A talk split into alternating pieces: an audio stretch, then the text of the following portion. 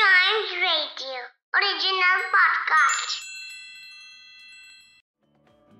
Japan, एक ऐसा देश जो कि अपने कल्चर और अपनी टेक्नोलॉजी के लिए दुनिया भर में बड़े लंबे अरसे से जाना जाता है।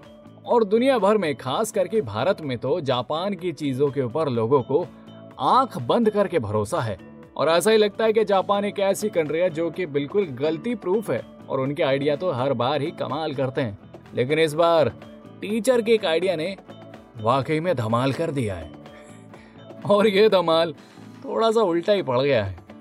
वेलकम आप सुन रहे हैं न्यूज़ डे पॉडकास्ट तो जी, जब ये कोविड 19 वायरस ने अपना असर दिखाना शुरू किया था और ये जब पैंडेमिक शुरू हुआ था, तब ऐसे में हम लोगों के बीच बड़े ही अजीब अजीब से जो है वाक्यात और नुस्खे आए थे अपने आप को कोविड से बचाने के लिए।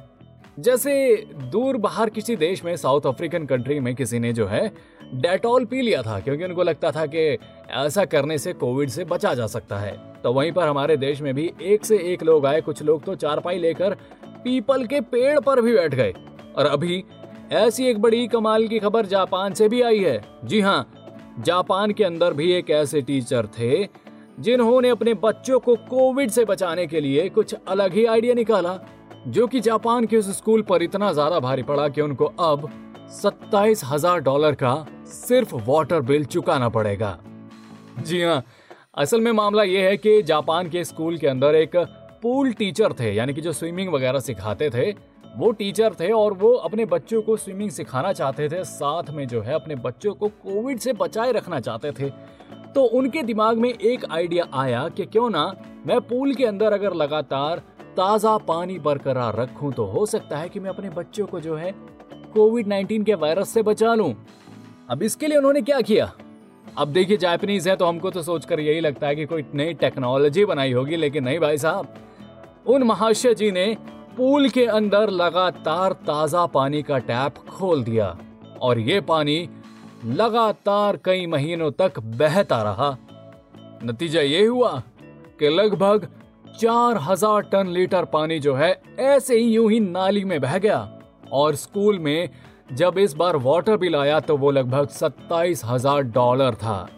हालाँकि इस बीच में कई बार टीचर्स ने जो है, बाकी स्टाफ मेंबर्स ने जब भी वो पूल के नल को खुला देखा तो वो बंद कर देते। लेकिन जी, हमारे जो जापान के स्विमिंग इंस्ट्रक्टर थे, उनके दिमाग में तो एक ही ख्याल चल रहा था कि मुझे बच्चों को जो है, कोविड से बचाना है, और उसके लिए उन्हें साफ़ पानी और ताजे पानी की ज़रूरत है। तो वो बार बार टैप खोल देते और पानी फिर से बहना शुरू हो जाता।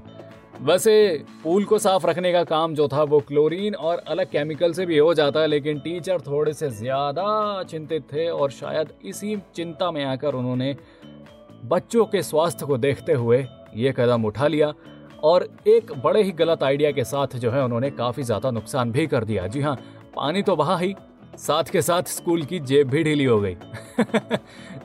वेल टीचर की तो पहचान नहीं हो पाई है, लेकिन ये पूल वाला किस्सा जो है, ये इस बात का सबक सबको देता है कि जी, हमेशा भैंस पर अकल भारी ही पड़ेगी।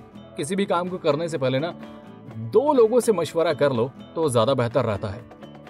तो जी, इसी मैसेज के साथ और आपसे पानी बचाने की रिक्वेस्ट के साथ विदा चाहते हैं। तो ये था आज का अ न्यूज़ डे पॉडकास्ट। उम्मीद करता हूँ कि आपको पसंद आया होगा। ऐसी ही खबरों के लिए बने रहिएगा हमारे साथ। And yes please do like share and subscribe to a news a day